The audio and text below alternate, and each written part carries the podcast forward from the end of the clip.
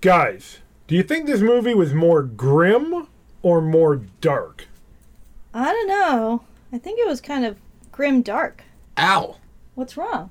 I just cut myself on the edge.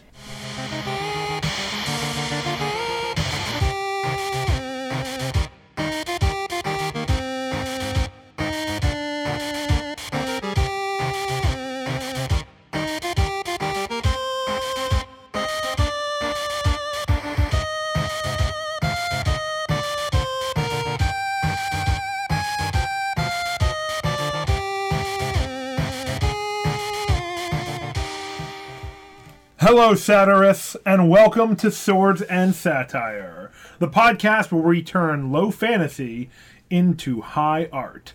I'm your dungeon manager, Jamie Mokel, here with my fellow pilgrims and Puritans. I'm Jack Olander, a 1600s shovelman. I shovel dirt, I shovel poop. I'll do anything, you know? It's a living. And I'm Chelsea, a pagan healer. Hmm. Oh, Keep your filthy pagan magic away from me. You listen. The earth has more power than your Christian God, and you remember that. I, I, I can live with that. well, guys, this week we watched 2009's Solomon Kane, directed by Michael J. Bassett, starring James Purefoy, Max von Sydow, Rachel Hurd Wood, Mackenzie Crook, Ian Whyte, uh, Peter Postlethwaite, Alice Krige, etc., etc., based on the classic Solomon Kane character created by, let me look through my notes here, Conan creator Robert E. Howard. That's right. wow. For those of you who, for those of you who aren't familiar, Solomon Kane is a uh, Puritan warrior who used to be a pirate. I uh, I don't know anything about the book character. This is basically my only experience with Kane is uh, through this movie. Me and too. It's kind of confusing. Yeah, All I don't know. I don't know how much this matches any of the actual origin stories. All I know is he was seemingly a pirate. He was the captain of a ship in the 1600s for England. That tracks. He wa uh, the movie starts with him killing Muslims in North Africa, and Maybe uh, we should go into the yeah, summary. yeah, it's true. well, that, this is uh, context for his background, okay. which means he was definitely a slave trading pirate. If it's the 1600s, Probably, oh boy, yeah. probably Yes. true. Yes, that's a troubling thought. He did say he did many terrible, evil things. it's true. Wait, has he also uh, committed every human crime, like uh, like that cat from the movie Cats, Oh my gosh, or broken every human law? Idris Elba cat, what have you done? That's true. No. It was a dark time in Idris's life when he needed to take that role. It's true. We all sit in silent contemplation of the horror that is Cats. I'm just remembering the scene where he takes off his clothing. He's just like a panther, naked. it's Isn't, just isn't he somehow the most naked of the cats? yeah. But let's not get too deep in the cats. That's not what we're here to do, guys. Let's talk about Solomon Kane. Yes. Why not? Sure. That's the movie we watched. That is definitely the movie we just watched and did not spend the whole time crying and doing other things. I definitely didn't fall asleep at any point during the movie. See? so on that note, like looking let's down. let's have the person who totally did not fall asleep give us a little summary. Oh, this is gonna be great. I know enough. When did you fall asleep? during the final fight scene. Eh, That seems to happen to me a lot. that's fair. Um, it's like the least interesting part of most films. Sadly. okay. As Okay. opposed to, the, or uh, that's where you have to follow the Princess Bride uh, philosophy, where the first fight scene is the best fight scene. Exactly. When you still have everybody's attention. Yeah. So as Jack preempted here, we see Pirated. Ooh. uh, Solomon Kane is an unsavory character, pillaging and rampaging his way across Arabic lands. Uh, North Africa, uh, Muslim lands, I would imagine. 1600, 1600. yeah. And The year uh, of our Lord? he claims to be fighting uh, against witchcraft and sorcery, but he's really just there to, you know, get all them gains, as in all the gold Yeah, he, and all he's, the jewels, he's in it for the booty. the shiny booty. I mean, we're all in it for the shiny booty. You got that right. Amen to that. Polish it up, So everybody. Edge Lord Kane, before he can steal all the gold from this one keep where he dabs on all the Arabic colonizers, Oof. um, the fucking Devil's Reaper is just sitting there on the throne waiting for him to show up. And he says he's come to collect on the Devil's due. And Edgelord Kane Yes. has no idea what the fuck he's talking about. Now we know that Solomon is edgy at this point because he's got the goatee of edginess. Exactly. And he shot that dude who surrendered in the face. And he shot the other dude in the back. Oh, He shot his own uh, dude in the back. It's also that solid smirk. Ooh. That's my favorite Metal Gear character is Solid Smirk. Oh, So- liquid smirk. he refuses to just surrender. He fights back against the Reaper and escapes.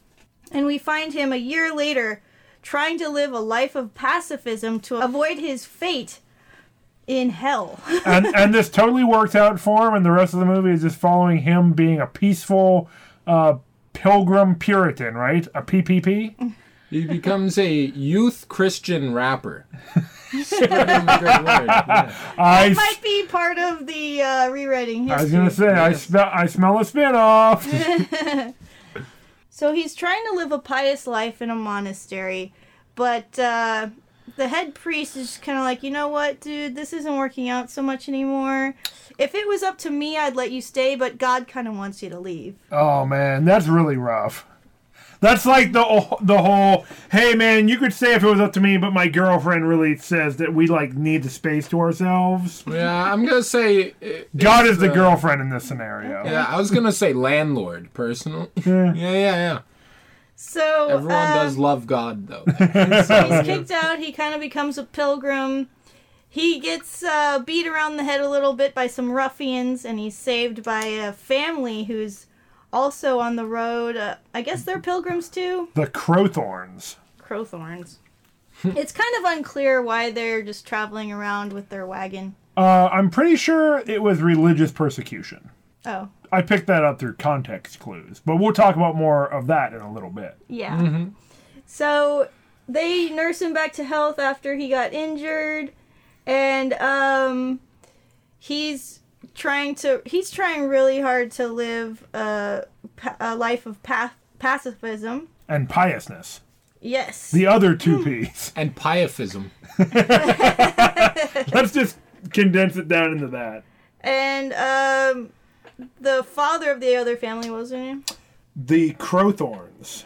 So- William Crowthorn is the, the patriarch of the family. So, the father of the family, William Crowthorne, tells him that he- he's on the path to redemption. All he has to do is stick with that path, and God will forgive him. He won't go to hell. And uh, Solomon kind of clings to that hard because he's just trying to avoid his own fate. I'm pretty sure that Kane is trying to like replace his father figure because he basically takes everything that William says as like the strictest word of God for no especially uh, like defined reason. So he defends them against a witch who marks the daughter, William's daughter, Meredith Meredith. gives her the black spot Yes. or something. Um, and not too long after that, uh, the family is attacked, and the youngest son is killed because Solomon refused to fight back.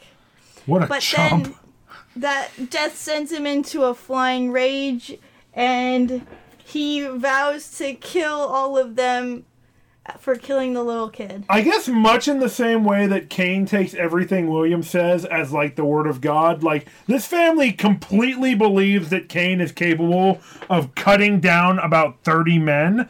And I mean, granted, he can, we see, but like they don't really have any reason to believe that he's as much of a badass as he keeps saying he is. So the uh, daughter ends up getting abducted despite Solomon's best efforts. Totally gets got. And he is on a mission to save her. So he's trying to follow all of the slavers around and fight against them and free all the slaves he can, trying to find.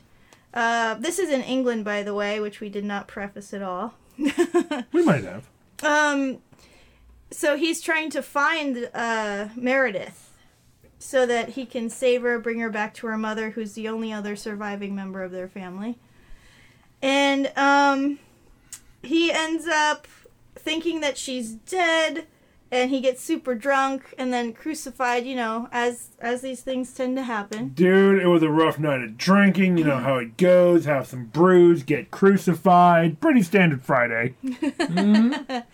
and before he completely gives up, Lo and behold, there is Meredith in a cage, yelling out to be saved to him, and he pulls himself off of the cross. Oof. and gets saved by a band of rebels For, are, former crewmates of his, I think. One of them is. Both. Yeah.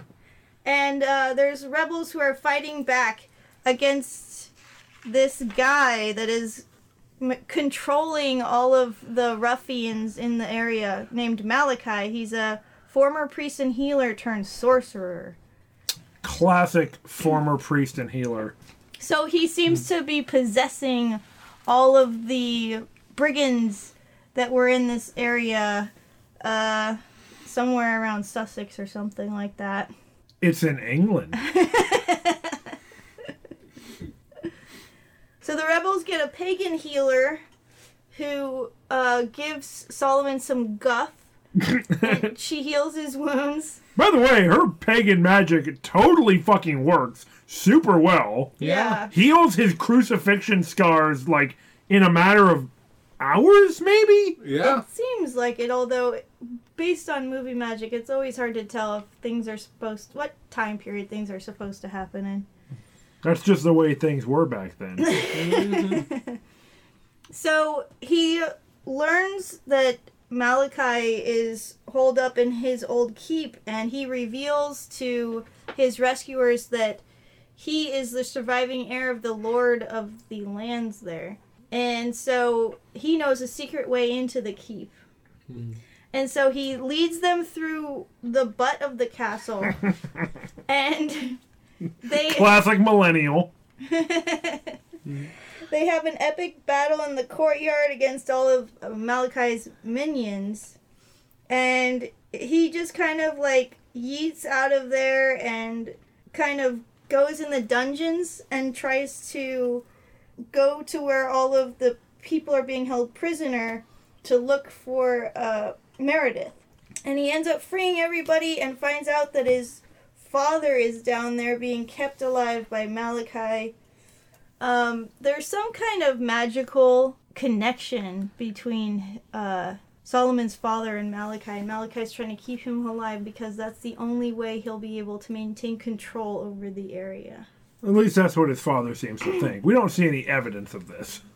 Maybe he just was down there for so long he had to create his own backstory. There's no way he'd keep me alive for no reason, right? Yes. There must be some magical purpose. And this is when his father tells him that Marcus, Solomon's older brother, who Solomon thought he had killed when he was younger, um, is old Leatherface, the the lieutenant that's been going around and ordering all the brigands to round up the villagers as prisoners. We're not really sure what they're being used for, by the way. Prisoners.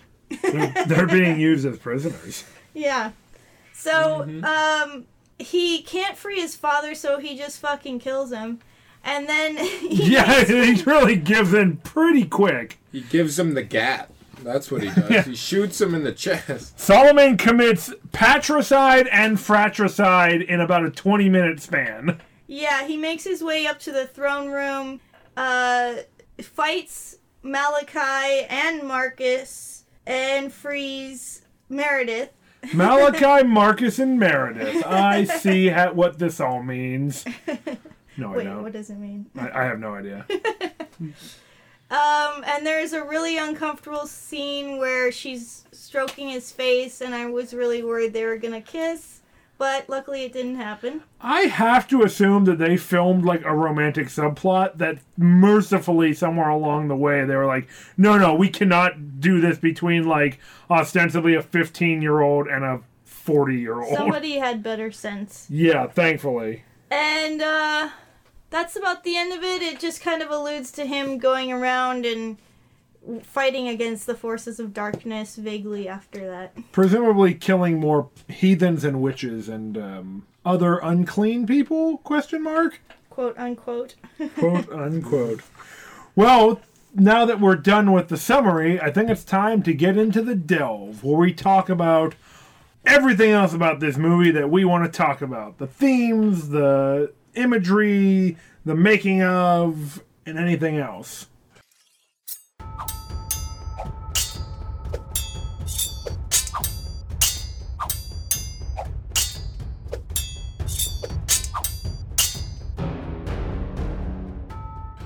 So, guys, what's the deal with mirrors in this movie? Jack had a good idea about that. So I was thinking, right, that Right. at the beginning of this film, when they're in northern Africa, Oh, yeah? in that castle they're storming, right? There's a hall of mirrors. Right, with the Sort of- blowjob demons. Yes. Inside the mirrors. Yes. They had so many teeth, though. Yeah, it's true. I didn't say they were good blowjobs. It's the bad suck, certainly. and as Solomon is walking past all the mirrors, no problem. Nothing's nothing bad is going on there. But when his crew walks behind and they're standing in between the mirrors, they get yoinked inside and they get the bad suck. As they're killed off pretty systematically by these dementors. yeah. Yeah, yeah. And then later in the film, when they're in his family's castle, uh, when he goes to fight, you know, the final boss, uh, the mirrors are kind of scattered about in the uh, arena. Right. And out of a giant unholy mirror, a colossal chain behemoth demon, awful hell beast comes out. And uh, there you go. It, mirrors are portals to hell. Evidence presented. That's a good point. I, I cannot argue with that flawless logic. There you And go. things can be sucked back into hell from them. Yeah. 'Cause Yeah, isn't apparently. that how Solomon got Malachi was by... Help me break this down. Well, I- first he shot him in the fucking head. this is about where I was falling asleep, so... Fair. Yeah. Maybe you were going through a portal to hell. yeah. Yeah, he glocked Malachi at that last Yeah. scene. he takes the dirty shot as uh, Meredith kind of shoves Malachi off. Malachi turns to Kane, and Kane just dead eyes him right right between the eyes. Oh! Yeah, he he blew him away. This is pretty graphic. And it seemed like he his essence was being sucked into the mirror portal. It's true. Yeah, eh, yeah. Malachi, Marcus, and the demon, or is it just Malachi and the demon get sucked in? And it seems like Kane is going to get sucked into the portal too, but he doesn't because apparently God has forgiven Kane for all of his sins because saving Meredith was all it took to redeem his soul. I guess. But I think he was sacrificing himself to save another, even though he knew that committing violence would lead to a certain doom. And that sacrifice was all he needed to have that sacrifice get instantly reversed. How? What do you mean? He, well, he, he lives. Oh. he sacrificed himself, and therefore he survives. Yeah, it's almost like living is his penitence. He can't go to heaven. He has to keep living. That's fair. I mean, when when there's no room left in heaven, the uh, dead will walk the earth. That's how it goes, right? There you go. Another thing I couldn't help but notice, there's like a um, I'd say a pretty subtle religious allegory to this movie. Really? Maybe a, a slight Christ like now. See when you know uh, you see a slight Christ allegory, right? When Kane is being crucified, that actually mirrors what happens to Jesus in the story of the Oh, Bible. right. yes. I would also like to, while we're mentioning that crucifixion, not derail, but to bring up in another piece of work by the same author who wrote Solomon Kane, Conan was also crucified. Oh, really? Yes, uh, on the Tree of Woe. That's right. Good point. That's Yes. right. Point. I Bringing just, it back uh, to the very first episode of Swords and Satire. Yep. Yeah. He uh Did he he's got a contemplate it on the Tree of Woe? Oh, I think uh, I think he he got the message pretty quick. I think so. Yeah. Yeah. I think Solomon kind of knew the message before and after he was crucified. Probably. Yeah. He'd heard the good news. Yeah, it's true. Right. yeah. But the religious allegory of this, yes.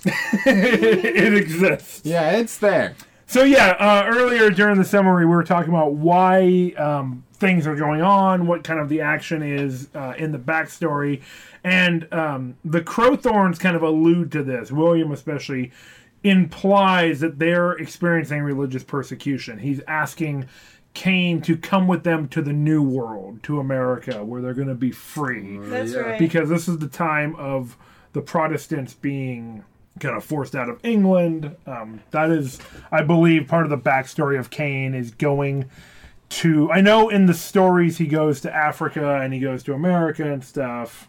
Oh, so in English history, but based on whatever the current monarch was following or what their current faith was, it would either swing between Protestantism or something close to that and um, Catholicism.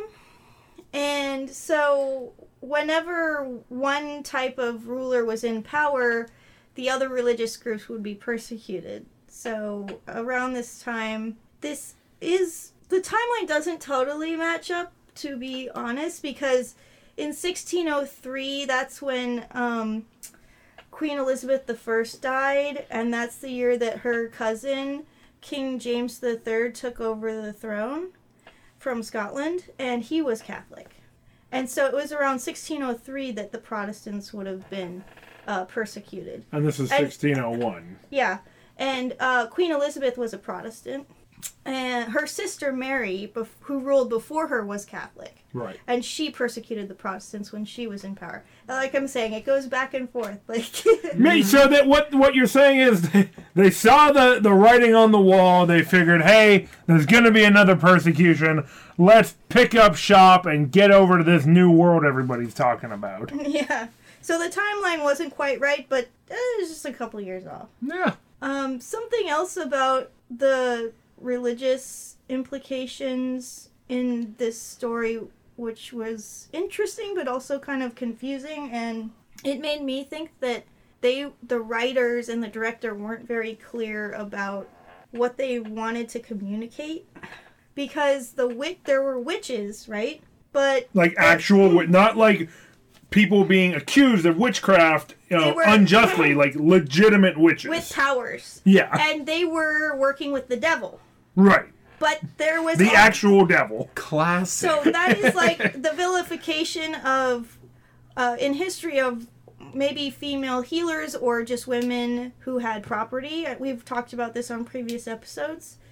But there was also a pagan healer who would have been like in other stories, like the one they would typically call a witch, who was Right. working with the devil, but she was totally something different in this Who, story. who Kane probably would have been like murderous towards.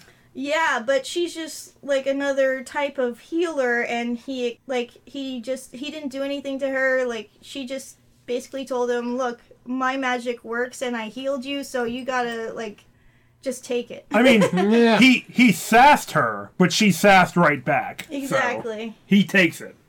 yeah. And that's what I was quoting earlier in the episode. Yeah. but um So I thought that was really interesting and strange at the same time that she was not lumped in with the witches like she would have normally been in other stories. Do you think that was a conscious choice to kind of lighten the character, or do you think that that has a? I, I don't know if that has a basis in any of the stories. I Um, I'm not sure. because I thought it was interesting too that they kind of juxtapose this concept of actual satanic witchery with what they call pagan healing magic that totally works and heals Kane and everything's a okay for him following that. Yeah, So, they separated it out where they're usually lumped together. yeah. and I'm not sure what they were trying to communicate with that. Like I was saying, it it seems like it's it it's only one scene and one character that is portrayed as being pagan and as like maybe it's not necessarily negative. It's just different. Yeah. It's almost a throwaway line. I know. So it's it's almost like they weren't they had it in there, but they weren't really saying anything with it. Hmm. And so it kind of was a little disappointing, I guess. Uh, you know, I want to give this story credit for actually not throwing a lot of the themes in people's faces. Now, I'm torn on this. It's possible that they simply didn't want to ruffle any feathers by having any kind of overt religious commentary. But I mean, other than like the crucifixion scene that I understand is a very overt uh, religious reference and everything, there's not a lot of else in the backstory of the movie that kind of gets to like the persecution and stuff. You kind of have to know the history or really pay attention to the dialogue to make that connection or know the character. Christian religious persecution is a pretty common theme in a lot of films, and it's one that uh, most filmmakers are pretty overt about if they're going to use that theme. So um, I think they wanted to subtly create this world that Solomon is a part of so that they could explore his character a little bit more. But I'd be curious to know what Jack thinks about it. Well, it doesn't really focus on it being a realistic Earth setting for very long. The moments where you get implications like that are only in the span of like 20 second shots and stuff like that. And when he's traveling with them, it's maybe like five minutes tops before the fantasy aspects of the film come back. And the real, like, prosecution that's happening, I'd say in the film, is like Satan against Solomon, not Right. really the does Christians doing it. like yeah. that. It is a quite literal war between God and Satan in in one respect. Yeah, not so much God versus God in this one. Now, I don't want to see Solomon working on a slaving pirate ship. That is something I'm happy to do without. But adding some Protestant prosecution to it could have been really cool. Adding parts to it where the Solomon could have been like, you know, most witch stories are fake anyway. Most of it is just like women who own land. Mm-hmm. And then he sees a witch and he's like, fuck! And uh, Yeah. yeah. I think that could have been pretty cool. Just adding a bit more realism, and then suddenly he realizes shit's hitting the fan again. He thought he got away from it, maybe. I'm not so sure. But the movie kind of just throws you right into the fantasy setting when the demons show up. Yeah. Uh, in like the first 10 minutes or something, less even. And so, expecting uh, many scenes that would give historical accuracy uh, is pretty wishful. That's fair. So we just don't need it. Yeah, yeah, Well, wait, but it is more Really? fantasy. yeah, yeah. What do you mean? this Um, is totally historical. uh, they kind of allude to some type of history, but you're right. It's not really any history that we had on Earth, Darn. besides all the like magic and everything. Yeah. That's the real stuff. Something else that was a fantasy element that I kind of thought we might want to talk about were uh, Solomon's combat skills because they're superhuman in level, like in level. Oh Yeah. yeah. He, He's got John Wick level killing prowess. it's I true. know, and he he only gets hurt when he doesn't want to fight back. No, it's true. when you point it out, it becomes so clear. I I didn't love the message that this movie made about pacifism. That uh, like pacifism is a uh, a noble but ultimately futile pursuit. Right. Yeah, that is kind of the message they. were- That that's yeah, that somebody who has decided to dedicate their life to a peaceful existence will inevitably be drawn back into the bloodshed that they are um, so want to cause, which is a very common theme in movies. I mean, this is like Yeah. this is a tale as old as time, as it were. Yeah, it was like the quote that you did. Just when I thought I was out, they pulled me back in. yeah, it totally does feel like that. Yeah. Uh, well, I I think what was going on there is there's the scene where he's kind of say, talking to God, calling out. He's Why? yeah, he's like arguing with God. yeah, yeah, yeah, it's true. What's going on here, This big is- guy? This is right after uh, the the Crowthorn son is killed. Yes. Yeah, yeah. When he's saying like, if this is what you want to use me for, I get it. Let's go. Right. Yeah, yeah. Right. But he's all. You think he's kind of embracing it there, but not really. He kind of beats himself up for it a lot throughout the film. Not that he doesn't commit hard to violence, he goes all in. yes. But in that one scene, he's like, "Well, I guess God told uh, God wants me to be violent." But then the rest of the film, he's like, "Oh, I'm so sorry, God." and uh, yeah, it's interesting. He doesn't really get that back until the very end. Just that idea that what he's doing is correct. right. Yeah, even though he knows and has been told that this is his redemption arc by someone who is not a priest. yeah, Yeah. he still does not have a lot of faith. But it's interesting that the one actual priest character in the movie ends up betraying Solomon. yeah. Yeah. He he during the movie he runs into this he goes into this um, church and he meets this priest played by uh, Mackenzie Crook who you'd probably know from the British Office and Pirates of the Caribbean. Um, and uh, the priest has uh, a cellar full of these, I guess, kind of zombie mutant creatures. Vampires. Ghouls? Yeah, ghoulish Ghouls. vampires that eat flesh but are burned by sunlight, who he tries to feed Kane to. Yeah. So, like the one, like actual religious, author- or actually, there, there's a few religious authorities. The first one we meet kicks Kane out of the monastery. The next one shoves him into a pit full of zombies. But it's actually Right. Crowthorn, the Protestant, who is actually proven right throughout the movie. Everything that Crowthorn says is going to happen tends to happen. Yeah, it's true. Also, those priests at the beginning, the ones that kick out Solomon, I was a bit interested in them and how they know so darn much. Because they're like, Solomon, your fate isn't here. You are the son of a noble. You must go claim your inheritance. Yeah. Your Right. destiny isn't here. And you can't run from your destiny. You gotta go. And you have to face it. And I was like, What we're saying is, you got to get the fuck out of here. I know, but it seemed like they were like divination wizards or something. Well, the, Yeah, kind of. I mean, I kind of got the feeling like this is a Christian fantasy movie. Mhm. And so, Whoa. in a Christian fantasy movie, God speaks to people literally. well, the guy so said I- he had a dream. Okay. Oh, The, So the I head think priest. God was speaking to him through the dream then.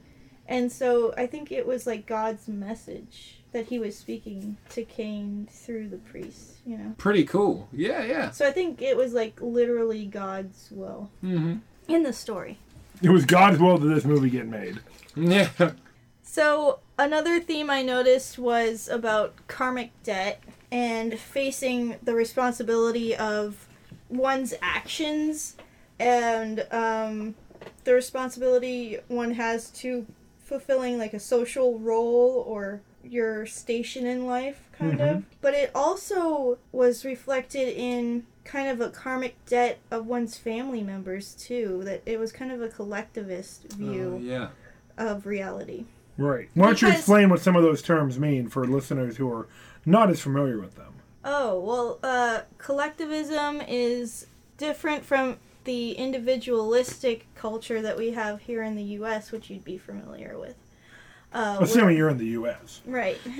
or in many other Western cultures. yeah, it's common to Western culture, an individualistic, paradigm includes people's identity is formed around being an individual, an autonomous individual. And um, in collectivist cultures, one's identity and social standing and the roles one takes on in a social setting are all based on one's relationships to others. Especially family, but also to the community. Right. So in a collectivist culture, you ha- owe your loyalty to your family first and then to your community, as Jamie just mentioned.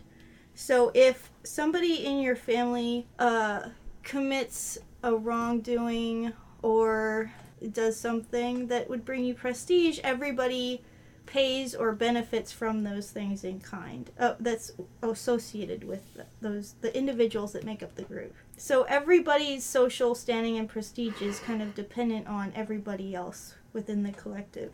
Um, so when this happened in Solomon Kane, when he learned that his father was the one who made a deal with the devil, and the devil came to collect on Solomon's head. Right. And um, I was unclear about the deal his father made and what it entailed. That's okay. I think the writers were unclear. it wasn't really clearly laid out. He just kind of said that it happened. Listen, classic Crossroads d- deal with the devil. We all have been there. It was like a nebulous thing he said he did to save his older brother Marcus. So, Sorcery was involved. right. Um, I guess his father was too ashamed to say what exactly had happened. Something, something, evil pact, something, something. Fill in details later. I wish that that was in the line. I wish that was uh, you know one of those like caught uh, bad lines in the script where it's like you know Max von Sydow's delivering the the line. I made a pact. Fill in details later. That cursed your soul, Solomon. Nice. Um, so it was kind of like a karmic debt that was coming due when the Reaper first tried to come after Solomon, and um, when he finally had to face what he had done as a child and go back to his family home, and when he had to face his brother, Yeah, who he had thought he had murdered. yeah, shoved him off of a fucking cliff. Yeah, so it was interesting how the karma of his own past misdeeds and his family's kept trying to bring him out of his new path, and they succeeded in doing so. But it almost seems like he's creating a new karmic path after that, and uh, it's unclear where it's going from there. I have to assume they thought they were going to Sequel City, but they ended up in One Offville. Yeah. Yeah, yeah. But one thing I wanted to talk about, which was kind of really swingy in this movie, redemption, right? Boom, let's talk about it. Because that's what the whole thing's about. It's it's his whole you know storyline, Yeah. and uh, he thinks he needs to be forgiven because he somehow made a deal with the devil, right? He's freaked out because he has no idea how he did that. Oopsie. Yeah, but in the very beginning, they're like, "Ah, your your soul is damned, Solomon. You're ours." And he's like, "Oh shit." He seems to think it's for all the murder and greed that his life has been filled with. Turns out, I guess it's because his bro- uh, because his father made a pact with Satan. Yeah, it's true. So that might have uh, that might have contributed to why the bad dude, the demon, said that his soul was damned. Maybe it already was, and the deal was there. Right. And perhaps him turning to a life of piety afterwards kind of got rid of the whole manslaughter thing. Pretty sure this was just purely murder. Yeah, just murder, countless murder. But uh, yeah, so Dishonorable murder too. Yeah, but the, so what we decided was kind of that his self-sacrifice was the redemption that we were looking for, right? But it had to come at the expense of him killing the sorcerer as well and his brother and a lot of other people. Yeah, actually had to kill his brother this time. Yeah, exactly. And he really had to kill his brother, a real Rasputin death. Mm-hmm. Because uh, he stabbed him once, stabbed him twice, set him on fire, cut his head off. Sword fought him while he was on fire, and then Yeah, yeah. I don't remember it was a head cutting, uh, some kind of impaling and or His decapitating death. Yeah, yeah. You know, he also saved countless other peasants that had been captured too, but why was it this one girl was the one that would redeem him? I mean, Well, because William said so. he saved dozens and dozens of other people, at least if not hundreds, Yeah. on his crusade to personal crusade to go find uh, what's her name again? Meredith. Meredith. Yeah. It's also not clear why Marcus marks Meredith Yeah. to be the one that is so important anyways. Like it's very Yeah. arbitrary. I guess it's because Solomon is showing a lot of fondness for the family, the Yeah. Crowthorn family, Oh, yeah. and I think that maybe Marcus feels jealous of Meredith oh, yeah. because Marcus knows that Solomon is his brother. Solomon does not know that the man in the skin mask is Marcus at this point. Yeah. Yeah. But so he chooses to mark Meredith and makes her the like the bait for this trap that is all designed around Kane. Kane is like like many protagonists in these films. Kane is these is, is is central to every plot point. Yeah, it's true. But uh I think in essence what the ending is, right? Is why he has to save her over so many other people. Yeah, she's marked and whatnot. And yeah, he cares for her. But I think it's the method in which he saved her because like we mentioned before, when it comes to an infinite flood of goons, right? There's Yeah. actually no threat to him. And in this last fight, he's fighting the sorcerer who has her hostage and this colossal demon. Yes. And Yeah. that's the first time he's in serious lethal danger, True. right? Or at least seems to be. Yeah, seems to be. And in this final scene, the he's facing the sorcerer and the demon is coming up from behind and instead of fleeing the demon who's definitely about to kill him if he just stands where he is. Oh yeah, gonna squash him like a bug. Yeah, like you said, he takes the dirty shot, which means he fucks himself over. So he's definitely about to die, but he did it to save her, and I think that is the self sacrifice you mentioned earlier. Okay. Right. Yeah. I think he could have offered himself for her as a trade, and that probably would have had the same end result. Right. Because it's just the idea that he's giving himself up for someone else is what ends up saving him. But yeah, in this one, he gets to shoot someone while doing. Which is the ultimate redemption. yeah, yeah.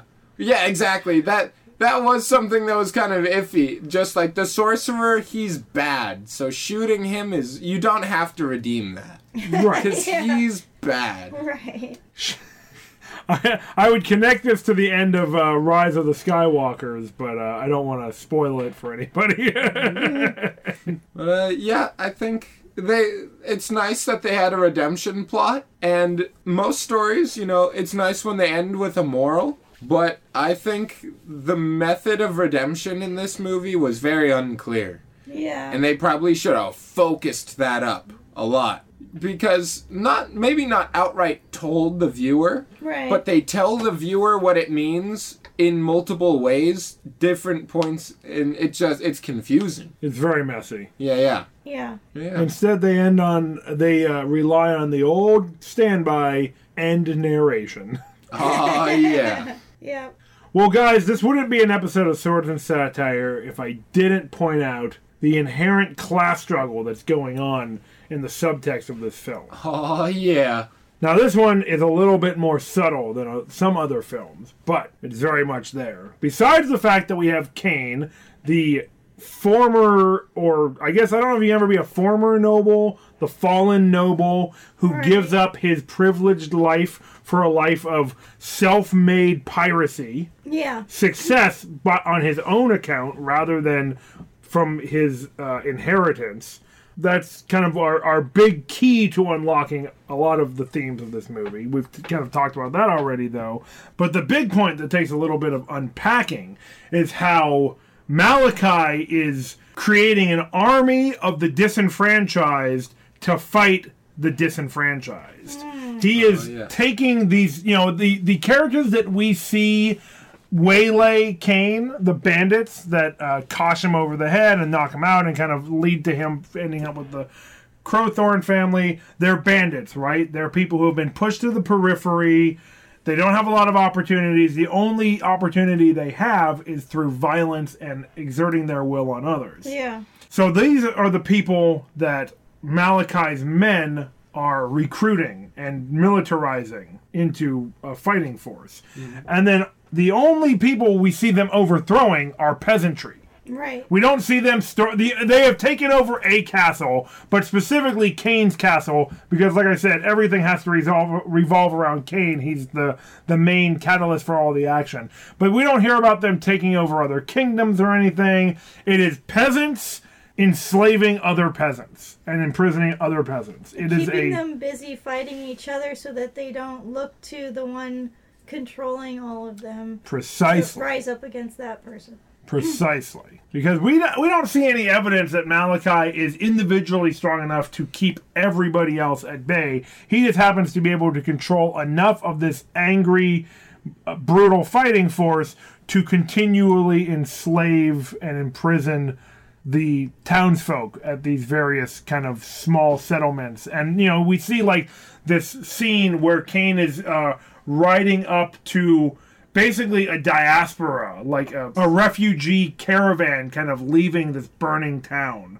And Kane is kind of shocked and horrified when he sees it. That's when he goes to the church later on. But you know, all these people have are losing their homes for no real reason, just to they are all pawns being used to get Kane to come closer and closer Right. there doesn't seem to be any real motive to causing this chaos other than to attract Kane's attention. Yeah, that's fair. So, I mean, just the way that, you know, much like in reality, uh, people in power rely on the most vulnerable of the populations to fight in wars that, you know, are kind of. That, that the people who are fighting in them don't really have any vested interest in other than the profits that they can individually make. Right. Then, on that note, I guess it's time for evil, stupid, or misunderstood. The part of the show where we look at the villain of the film and determine if they were evil, stupid, or misunderstood.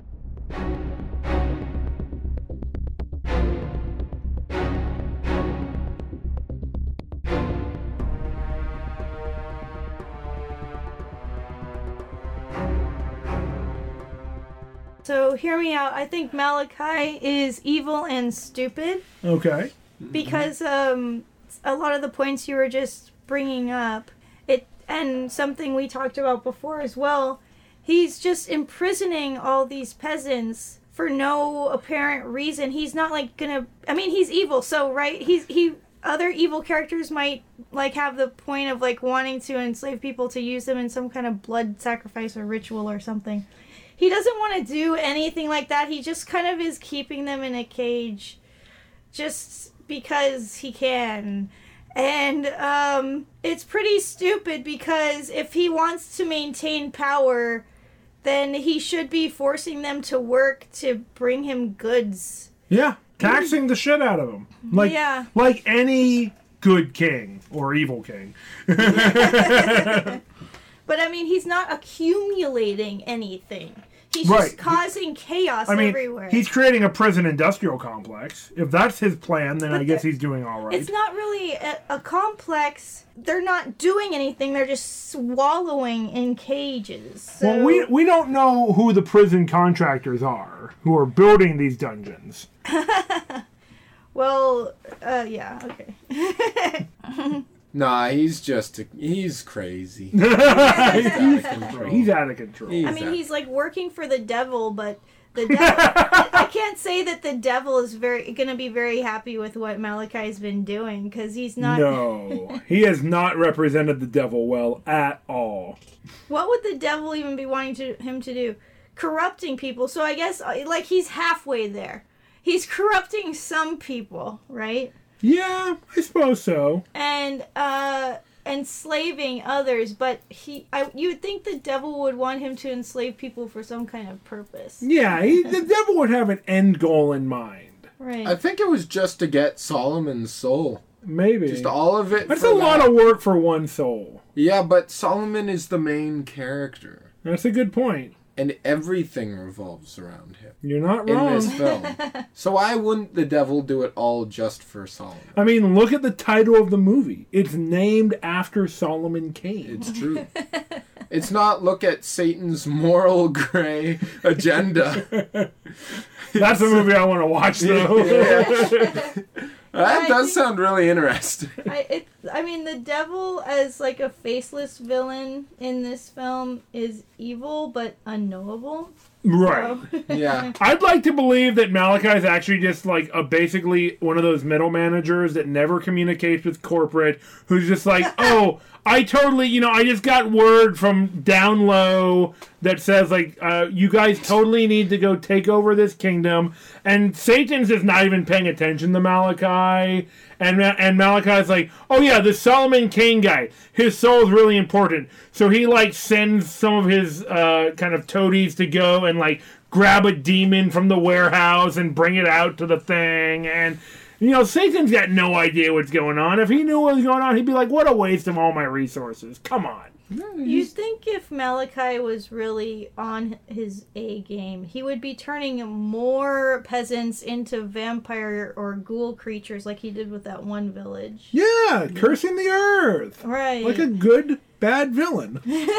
You know what? Uh, I'm gonna have to. That's given me some inspiration for the side quest. Ooh. nice. Yeah, yeah. You had some stuff, Jack, to say about Marcus. Marcus, he he's out of control too. You're right. You know, he yeah. When Like I you're said- right, you're right. like I said, as a young man, he was a jerk, Yep. right? Pushing Agreed. people around. Probably Yeah, trying to pushed. either physically and or sexually assaulting somebody on the cliffs. Yep. Uh, beating up family, beating up friends, beating up him himself. You know, probably inside. well, and no bully wants to be a bully, right? Except for he does. I don't He know if that's true. knows? But how, uh, how would you designate him based on our uh, criteria? evil, Just evil? just evil, Just evil. just evil. And then when he's a Leatherface, I, I, it doesn't it doesn't seem like he actually has any thoughts of his own. Uh, well, maybe sometimes there's like a hint of his old self. That's true. Every time he sees Solomon, he acts differently. Yeah. Like he clearly recognizes Solomon, and he doesn't kill him when he comes across him. When uh, the like two or three times before their final fight scene. I got the impression that he might have been basically just a puppet of Malachi with almost no autonomy. For the most part. Yeah, the dad was saying that he does whatever Mister Sorcerer tells him to. Malachi. Yeah. Yeah. Mr. Sorcerer, I was way my more favorite show than Mr. Wizard. Yeah, yeah, yeah.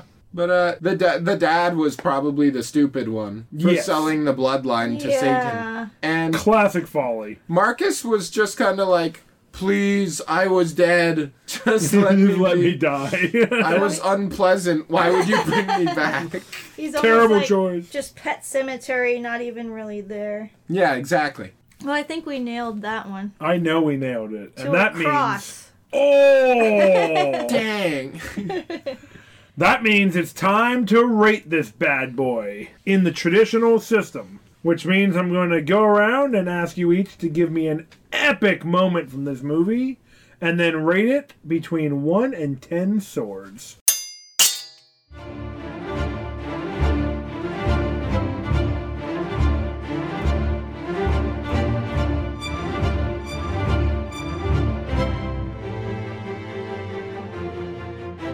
Chelsea, why don't you go first? So my epic moment is uh when Solomon Edgelord Kane nuts and pulls himself off the cross. Oh my Yes. god.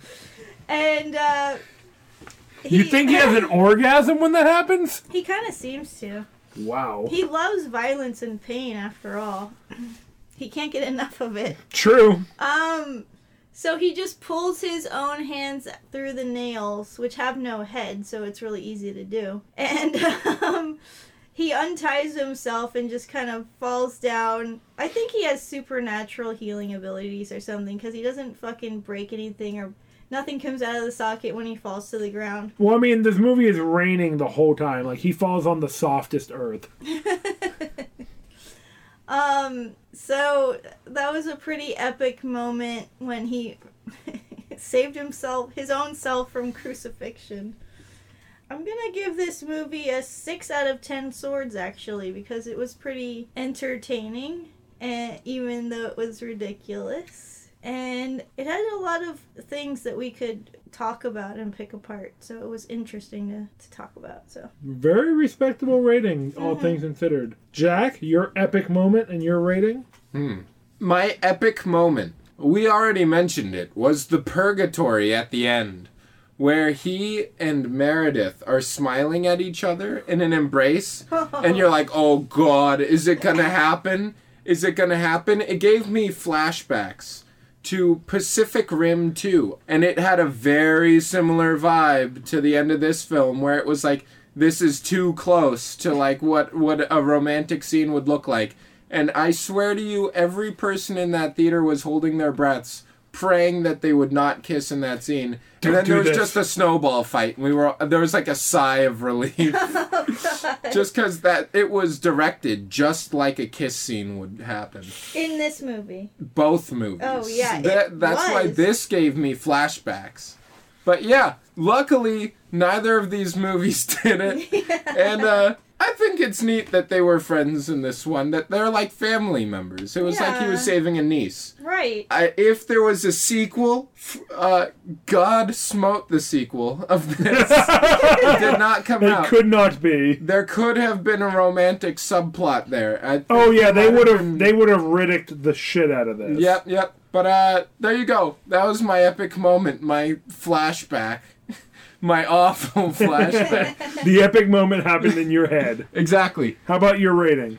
Um, I'm gonna give this movie uh five swords and a sword breaker dagger. Nice. Yes, which he uses in the movie. nice Uh, it was fun.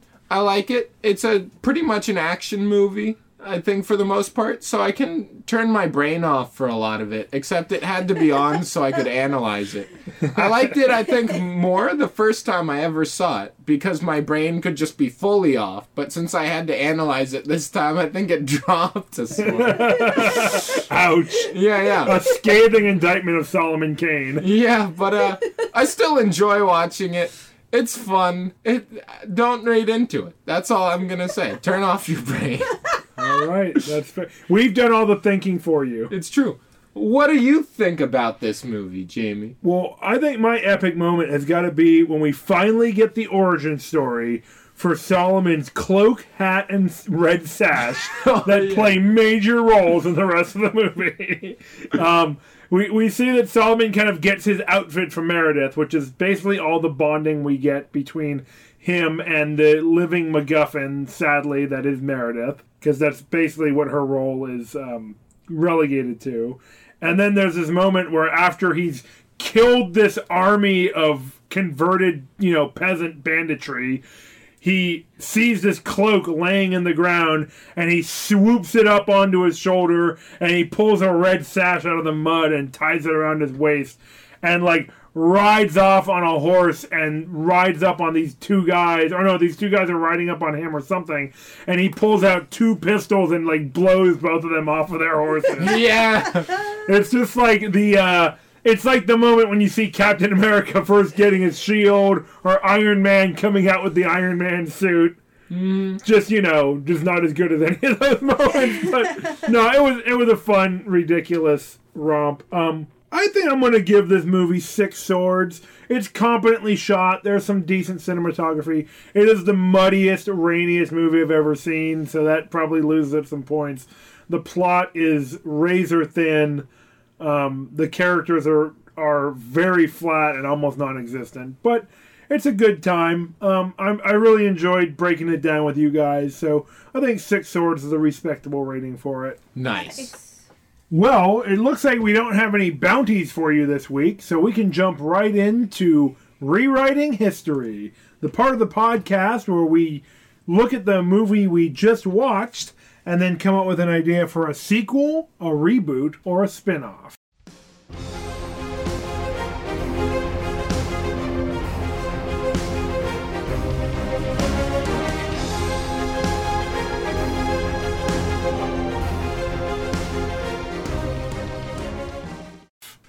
spin-off. Jack had a really good idea I wanted to roll with uh, about Solomon Kane becoming like a youth pastor or something. Yeah. Solomon Kane, directed by Lin Manuel Miranda, in a musical where he has a rap battle against the Satan. Possession. yeah, yeah. Where when he, uh, d- you know, he's been a pirate. He's been pretty cutthroat. He fell out from his family, but he finds Jesus at this. He was a Can- pirate, he was a Puritan, and now he's a youth pastor. Exactly. And, uh, you know, they let him work at that monastery for a while. Yeah. And then, uh, almost a direct ripoff of not throwing away my shot from Hamilton. He he talks about how he has to travel England spreading the good word, right? he has to make a name for himself and for the man upstairs and he kisses his fingers and points to the sky, right? And uh the you know, the priests are just like dope. And so he leaves. He has a rap song about how he's going to make it big in the world. Now he's going to build a church, right? Are we Something gonna like that. Are, are we gonna get Lin to play Solomon? yes. Nice. Oh, nice. Yes. I love it. That's great. And uh Yeah, he could go around rebuilding churches, helping people rebuild their homes that have been ransacked. yeah, it's true. And then uh you know, there could be some deep emotional mentor songs from that family he encounters. Yeah, yeah. Yes. They change him profoundly. He has to grow up a little bit. And uh, he keeps losing people. It's just analogous from for Hamilton, you know. Do you think in this rewrite he would um his powers would be less of the combat uh persuasion and he would be more of a faith healer? Oh, yes, totally. Hi- His whole thing is inspiring others, right? And he gets this following, and everywhere he goes, he keeps running into Marcus, and they have a rap battle. Oh yeah. Yeah, yeah. And he keeps just laying it on hard, and, you know, he's savage. We all know Solomon. do you want to sing us a few excerpts from that? Oh, man, I wish, but uh, I'm under contract right now. It- It's not released yet. That's But, uh, fair. yeah, yeah. But uh, yeah, and at at the very end, you know, he has a rap battle against. Uh, he thinks it's gonna be against Malachi, but Malachi's just the hype man for the demon that comes out the portal. Right? Oh damn! Yeah, yeah, and then oh, here's a twist ending, right? R- right as Solomon like falls to his knees, right? Because he's just been dissed so hard, he like vomits blood, right? It's really bad. Oh, Cutting words, like straight out of D and D, right? Oh yeah. And he's like, he- this is a very Lin Manuel Miranda moment where it reflects on everyone he's lost. He's accepting his own fate. He knows that he wouldn't have won. He's kind of losing hope a little bit. When his brother, who he thought he had dissed to death, starts laying down a fat beat for him. And that's the that's how he reconnects with his brother. Nice. You know, a little redemption between brothers I and like then it. the fat beat. Uh, you know, he Solomon just kind of picks it up. He, it heals him. It, it, it gives him power again. Yeah, exactly. and then Meredith comes in with the chorus. Oh, yeah, damn. And then together they like do like a little Fortnite dance or something, a little hip hop. and they T pose over Oh, the and then- guy and the demon. And then the demon just like explodes with golden light. Yo, this remix is straight fire. yeah, and then and then Markai and then Malachi catches on fire. yes. He's been burned so hard. Yes. Yes, the sickest of burns. Yeah, and then I it just it. ends with a shot of Solomon on the throne saying, "Damn, it's good to be the king." yeah. oh shit. I love it. And then oh, there's like the Gregorian chanting from the youth Christians in the background, Yeah. and then he's rapping over it.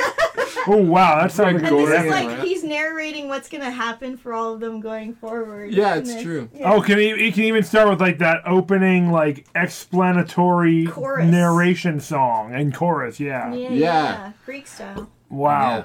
I can't wait to hear this, guys. Yeah. That's awesome. This is what the directors envisioned. I'm sure it is. Yeah, they just didn't have the funding. They funding. just Yeah. need a little bit of help from, you know, people like us. yeah, it's true. They get by with a little help from us, who will eventually be their friends. Mm-hmm. Nice. Well, now that we have a sweet spin off to work on, I think we'd better jump to the side quest.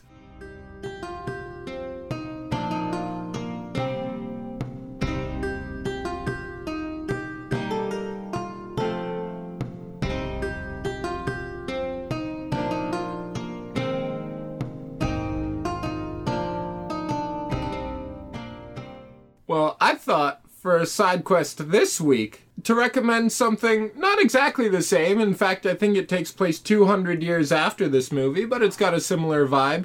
Uh, Penny Dreadful. Ooh. Oh yeah. Not exactly a sword and satire, but uh, it's pretty good nonetheless. It's that grim, dark Victorian England setting. Definitely dark fantasy, so still fits. Yeah, yeah. There's Dracula's in it. And uh, werewolves. Witches. Yeah, it's got everything you need. Every- Yeah, all, all the things that matter. Is there a mummy? Homunculi. Homunculi. Yeah. Is there a mummy in, in, in some of that? I don't remember. There's an Egyptologist I know, so. Yeah, it's true. And it has heavy Christian tones as well. Not gonna lie, there's a Satan in that as well. Oh yeah. Yeah, A literal devil. He's a sexy Satan. yes, it's true. Is there any other kind? it takes a bit of a step away from Solomon Kane. Not that they have anything to do with each other. Or do uh, they? Oh man, cinematic universe. Let's go. But uh Penny Dreadful is a little less action packed. It's still there, but it doesn't quite focus on that as much as it does kind of morality, intellectual dilemmas, it taking almost a scientific and poetic approach to the world of the unknown. A lot of moral gray areas. Yeah. Interesting occult practices. And let me tell you one reason why I recommend it so highly. It's three seasons, pretty short, and it comes to a conclusion. They planned out the entire thing. You don't have to, you know, it's no Firefly where you're never going to get a resolution. Too soon, Jack. Yes, it's no Supernatural where it's like 20 seasons and you can never sit through it. It's a good amount of length and you get what you want. But now there's that new spin off that just came out. Or It's coming true. out. What is it called again? Uh, City of Angels, I think. I want to watch it. It's more modern. Yeah. So watch Penny Dreadful. We highly recommend it.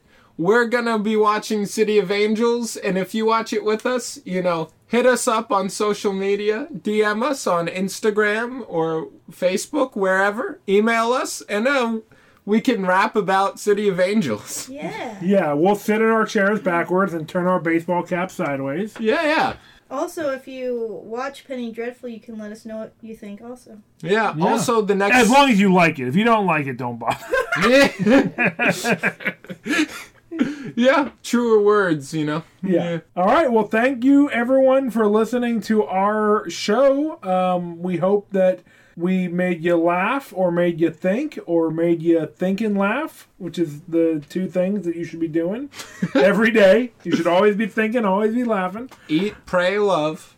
something like that. Yeah. Eat, slay, love. Oh man.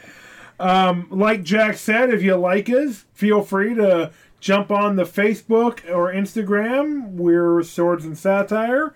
You can, of course, listen to us on uh, Spotify and Apple Podcast. And if you're really so inclined, go ahead and jump on the Apple Podcast and send us a little review, especially if it's a five star review, because that would be really swell and we'd appreciate it. And we would uh, send you some real nice uh, thoughts your way if you did that for us. Tell every stranger you see on the streets that you love swords and satire, and one day it might be one of us. And we'd really appreciate it. If that happens, you are getting the biggest high five of all time. Yep. And on that note, until next time, Hail Crom!